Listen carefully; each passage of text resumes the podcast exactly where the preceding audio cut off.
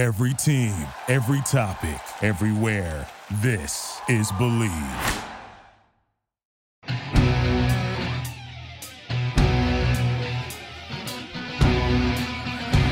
Welcome to House of Horrors. I'm your host, Jonathan B. Lerner, here on the Bleav Podcast Network, the number one podcast network for professionals. Do you believe?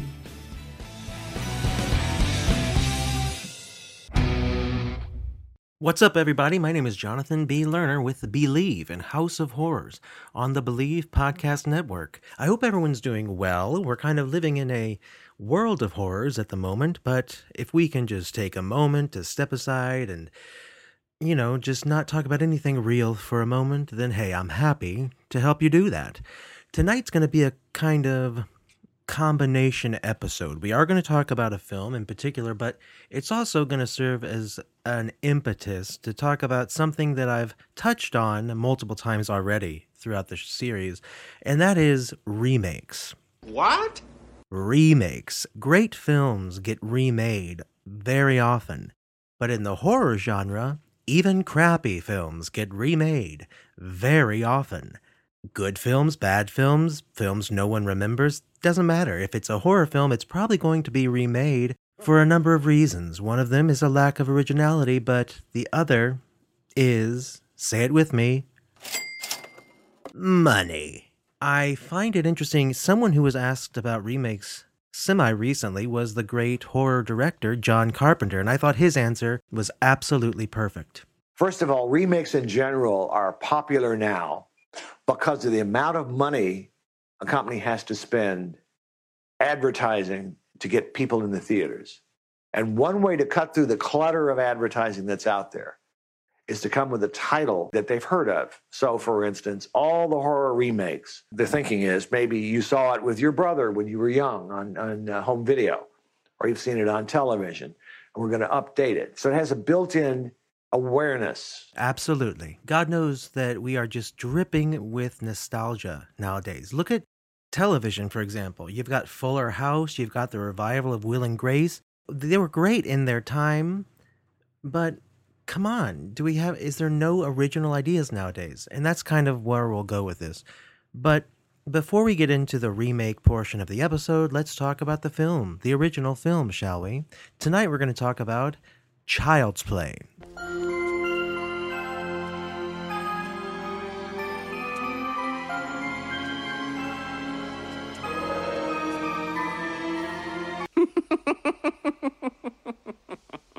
The original Child's Play, which, again, like a lot of the films we've already discussed, did kick off a series of movies. I think, I don't know, they're up to like 29 by now. But the original, in fact, when I really think of the original Child's Play, I think of the first three. And it all started off by introducing us to a man named Charles Lee Ray, aka the Lakeshore Strangler. I got the Strangler, Wabash and Van Buren.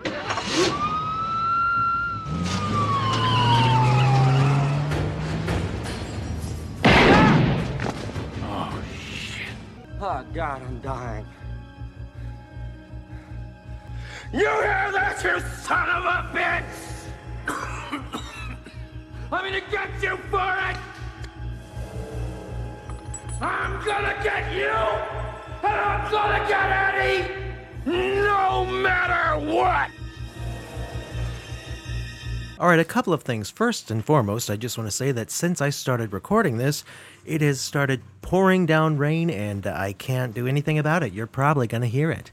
So, on a dark and stormy night, we did this podcast. What? Uh, don't worry about it. Okay. So, Child's Play. Yes, the film slash series that introduced us to Chucky the Killer Doll. Now, I have to say, when you take a step back and you look at this film in general and you think, okay, you got a killer doll, stop right there. It sounds 100% a stupid, a big flapperoo, but it wasn't. I have to tell you, to prep for this show, I went back and watched the original film, did some research. And the original film is really good. It's well written, it's smart, it has all the elements that I think you need to create a successful horror film. They just have one downside, and we'll get to that in a minute. Or actually, why don't we just get to that now? The little boy, the little boy who plays the lead character, Andy, can't act. I mean, he, he's a terrible little actor. And I say that with nothing but love and goodness in my heart. The other actors in the film are great, especially Brad Dourif, who does the voice of Chucky and plays Charles Lee Ray, and has stuck with this character for decades. Now, Brad Dourif is an excellent actor, and he was nominated for an Oscar. You might know him as Billy Bibbit in the film One Flew Over the Cuckoo's Nest.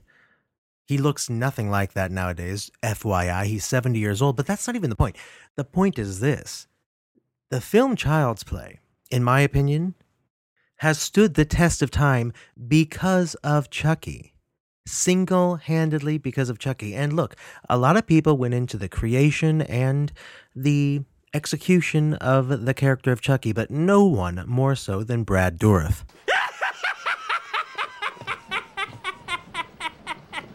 so, all right, the basic storyline of Child's Play is You've got this murderer, this evil person who gets shot by the cops, transfers his soul into this doll, not because he wanted to, but because it was the only thing he could find seconds before he died. I don't want to summarize the storyline too much because the point is we see this voodoo transition of soul from human into something else. And that's an important element that we'll talk about. But he transfers his soul into this doll, and somehow this doll is sold to a woman for her son. Her son couldn't be happier. Hi, I'm Andy. What's your name? Hi, I'm Chucky, and I'm your friend to the end. Heidi ho. And naturally, we find out that this doll that she had to buy from some peddler off the street because apparently they're very expensive is, of course, the doll that the serial killer transferred his soul into. And there we start our journey with Chucky, the killer doll. I tell you this origin story because I think it is the single most important element to the success, not just of this film, but of this franchise. We know why this doll has come to life. We also know why this doll is evil and why it is hurting people. But even more than that, the reason it's important is become is because it allows the character to really get fleshed out and we get to know him, his quirks, his personality traits. And we watch this doll. It's not just we that Charles Lee Ray's soul goes from human into the doll. We watch this doll throughout the film and certainly throughout the series of films. We watch this doll, this shiny plastic doll with bright blue eyes and, you know, looking like a Cabbage Patch kid. We watch him evolve into a very human looking little man.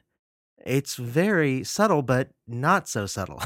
and it's very effective. And I harp on this for a, a, number of reasons, but one of them is because it almost was not the case.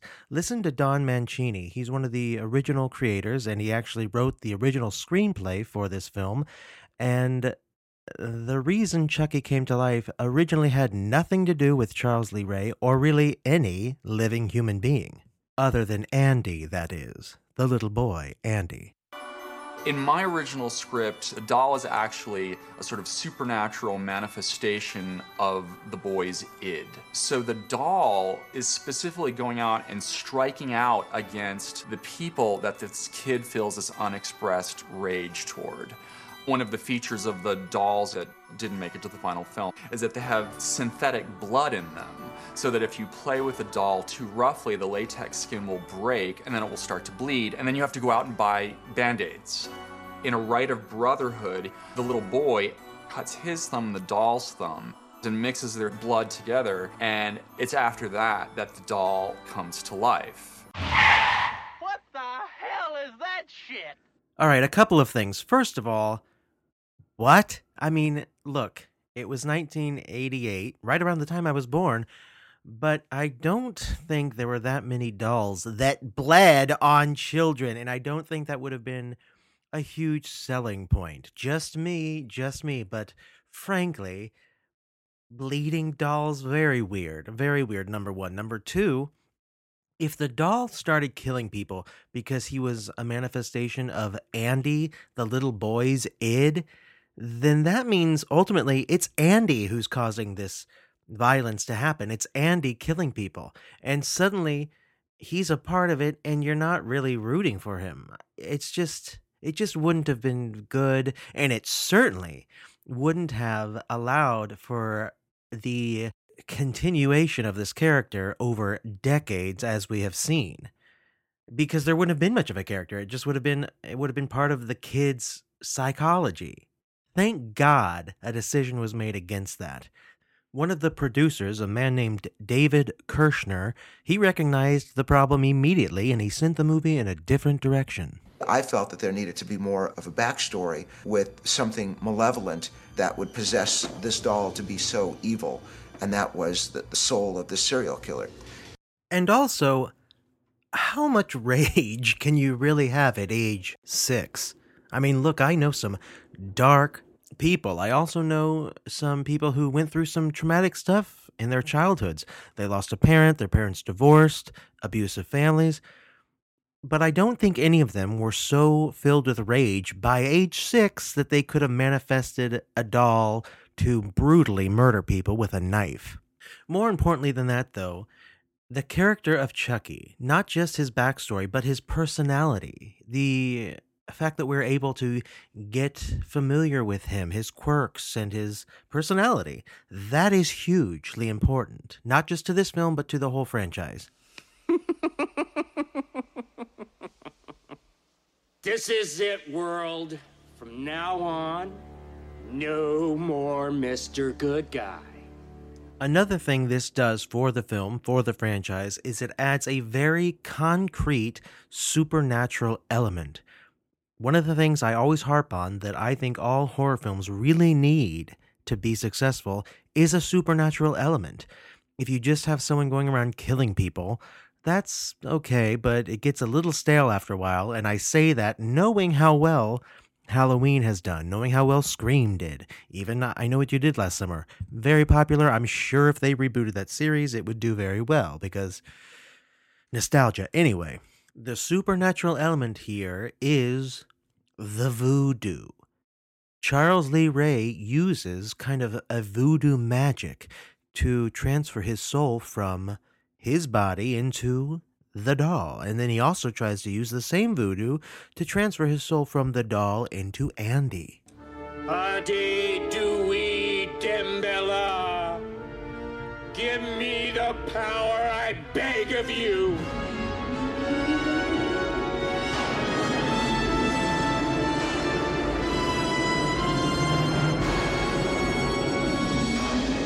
But probably even more importantly than that, it adds a human element to this doll's behavior.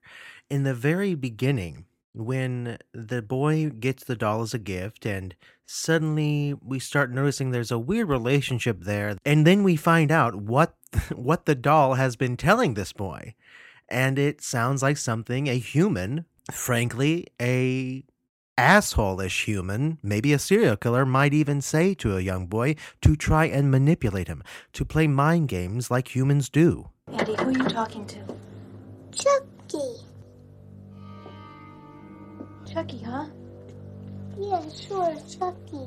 He's sitting right over there. As I pointed out, this boy cannot act. Good kid, cute boy, can't act. Chucky's been talking to you too, hasn't he? What's he been saying? All kinds of things. His real name is Charles Lee Ray, and he's been sent down from heaven by Daddy to play with me. Anything else? Yes. He said Aunt Maggie was a real bitch and got what she deserved. How can you say something so horrible? I didn't say it, Chucky did. Andy, stop it. You know perfectly well that you're, you're making this up. But I'm not. Chucky's alive. Really, he Andy, is. Chucky. Chucky's a doll. He's made of, of plastic and, and stuffing. Look at him. Look at him. Fun fact the woman playing Andy's mother is the woman who went on to play the mother on Seventh Heaven. You can see the dreams go back. Whatever the fuck the theme song is. A very popular show on the WB. Anyway, you realize at that point that, yeah, there's something. There's something very uh, not right going on here. This is this boy is very innocent, very pure, and obviously we know what's going on here. But the parents don't until they do. The mom believes Andy because if there's one thing Andy has not been throughout his short life, it has been a liar. She has always taught him to tell the truth and he has listened. So the idea that he's making this up and just kind of completely fabricating a story, she knows is not like him. And so when things start going awry in their lives and you know, he's making up these stories, quote unquote, she can't help but wonder if maybe he's telling the truth. And when she realizes he is, she becomes aggressive. And that's when we meet the real Chucky for the first time. I said talk to me, damn it, or else I'm gonna throw you in the fire! You stupid bitch, you filthy slut! Did you fuck with me?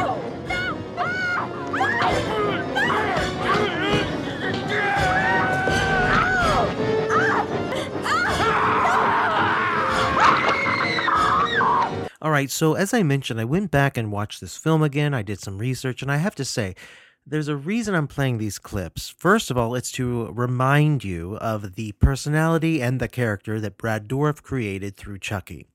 But also, I have to say, so this movie was made in 1988, and they used mostly animatronics for the Chucky character. And you would think, going back and watching a movie like this, that the special effects would be would look bad comparatively. Well, they don't. They look great. They look really good. And having seen the remake, ooh, my first reference to the remake.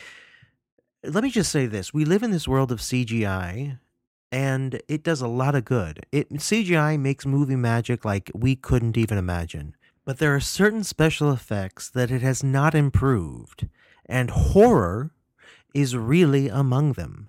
And this movie in particular, the trickery and mastery they were able to do through puppetry is just unbelievable to me.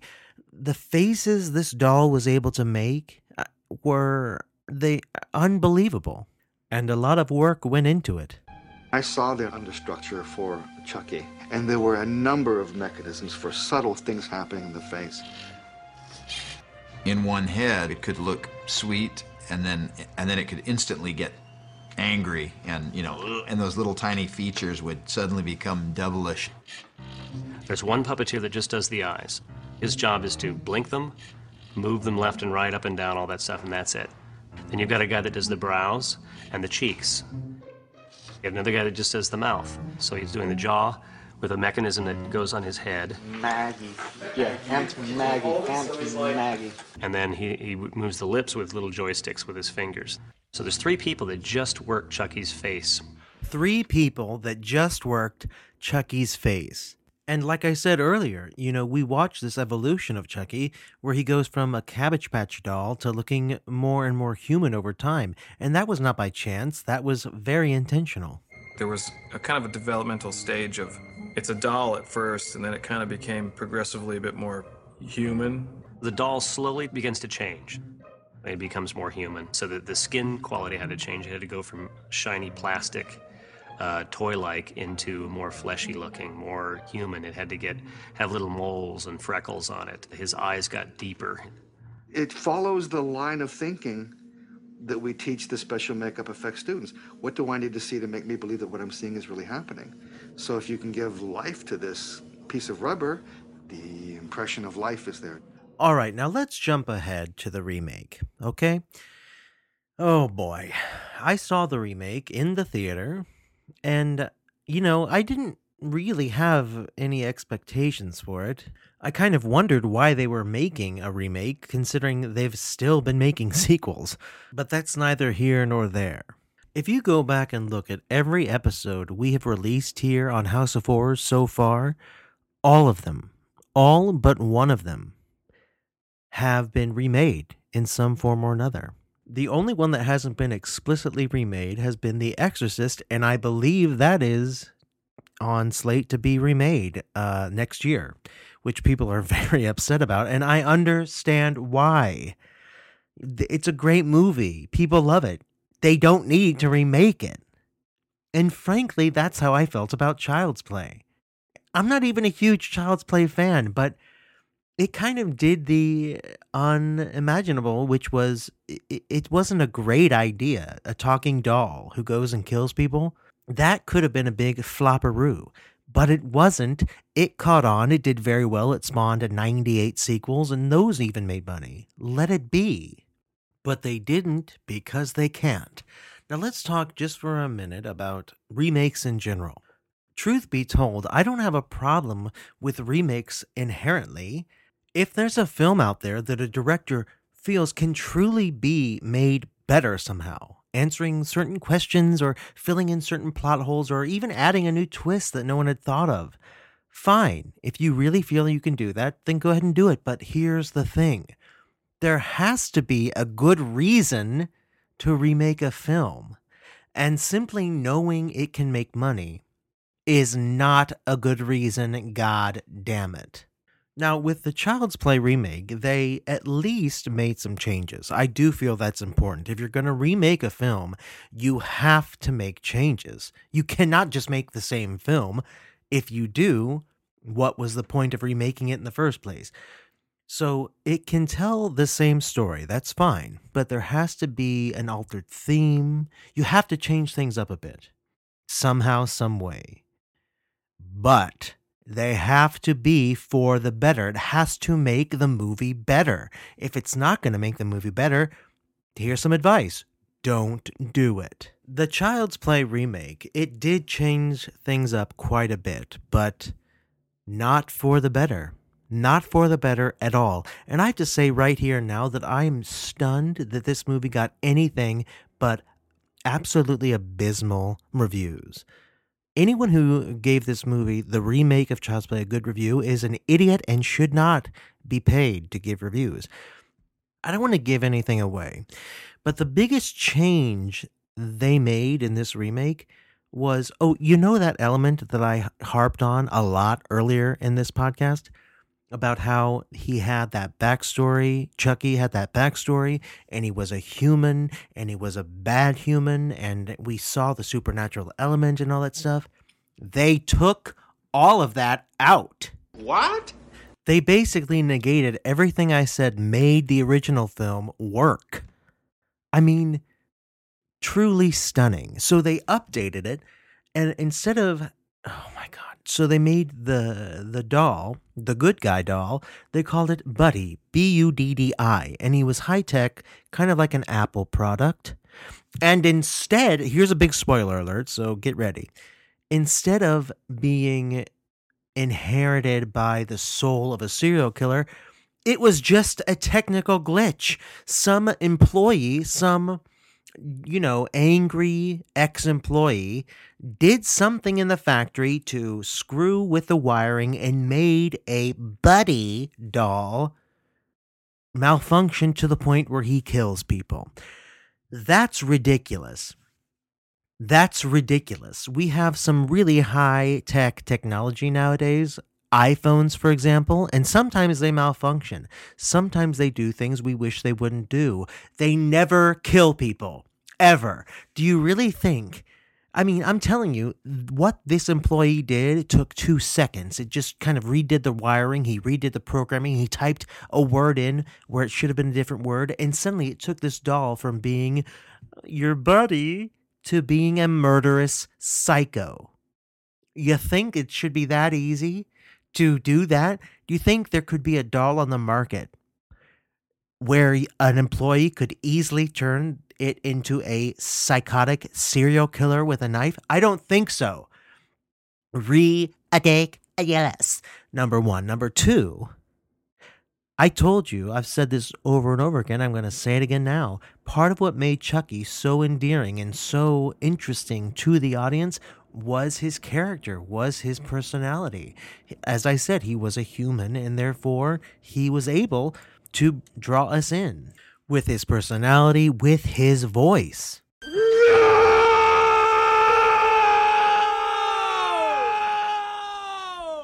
You little shit! Do you know what you've done? It's too late! I've spent too much time in this body! I'm fucking trapped in here! With the new twist that they threw on for the remake, all of that is lost. He is a robot, he is a machine, he's a toy. So he's malfunctioning to the point where he wants to murder people. That would never happen, number one. Let me tell you what what spurns Chucky to go from being your buddy to being a murderer. He sees a cat hurt Andy. What?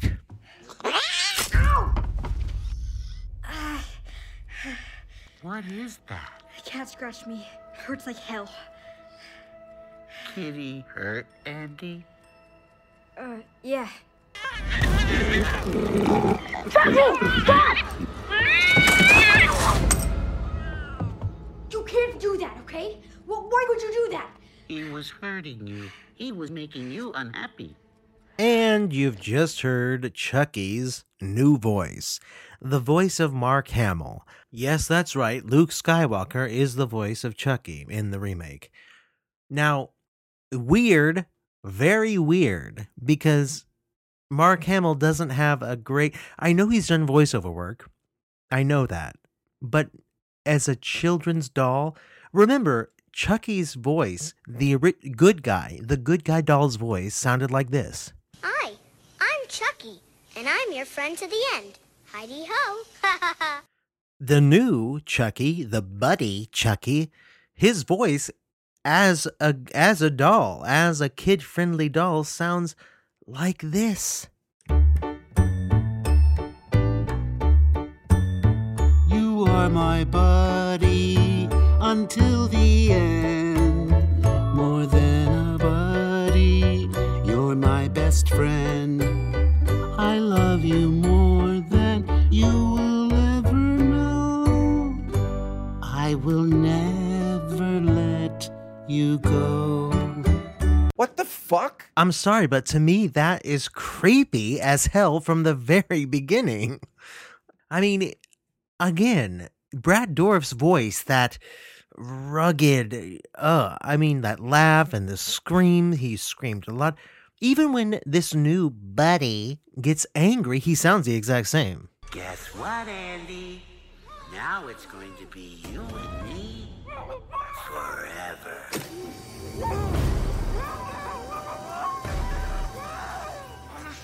I was broken, Andy. I couldn't make you smile. But I'm better now. I know how to make you happy now. Maybe you don't want to be happy.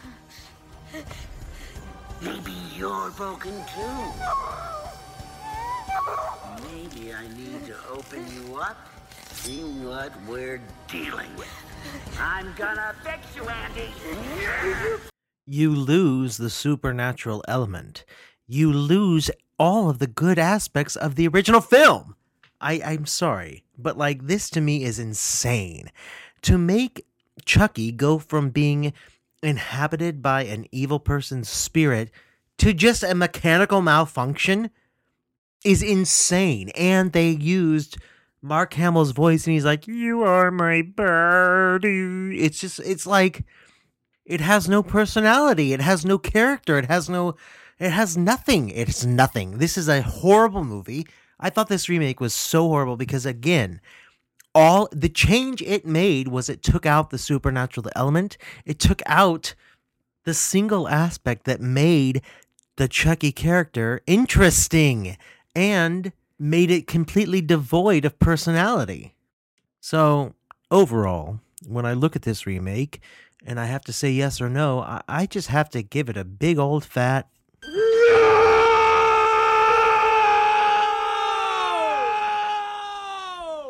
If you enjoy this show, please remember to subscribe and rate us on iTunes. Actually, I, I guess iTunes doesn't technically exist anymore. Apple Podcasts, or whatever it's called.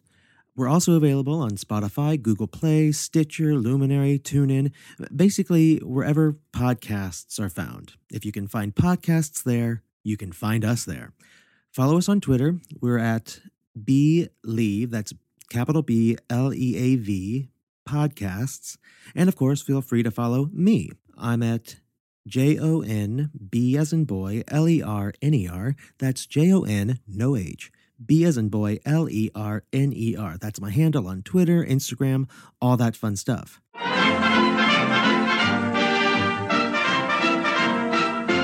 I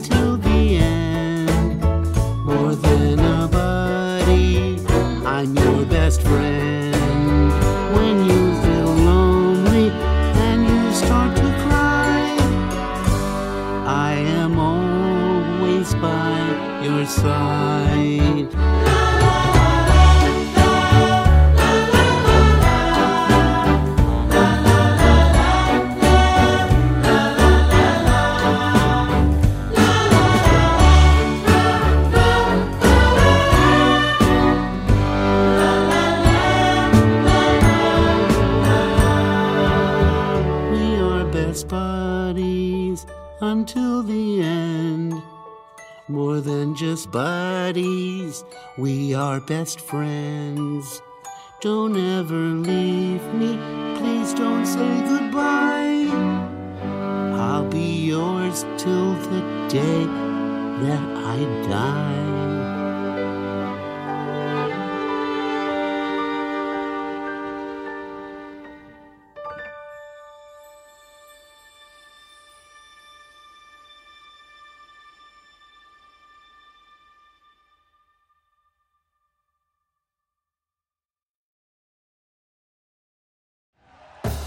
Thank you for listening to Bleav. You can show support to your host by subscribing to the show and giving us a five star rating on your preferred platform. Check us out at Bleav.com and search for B L E A V on YouTube.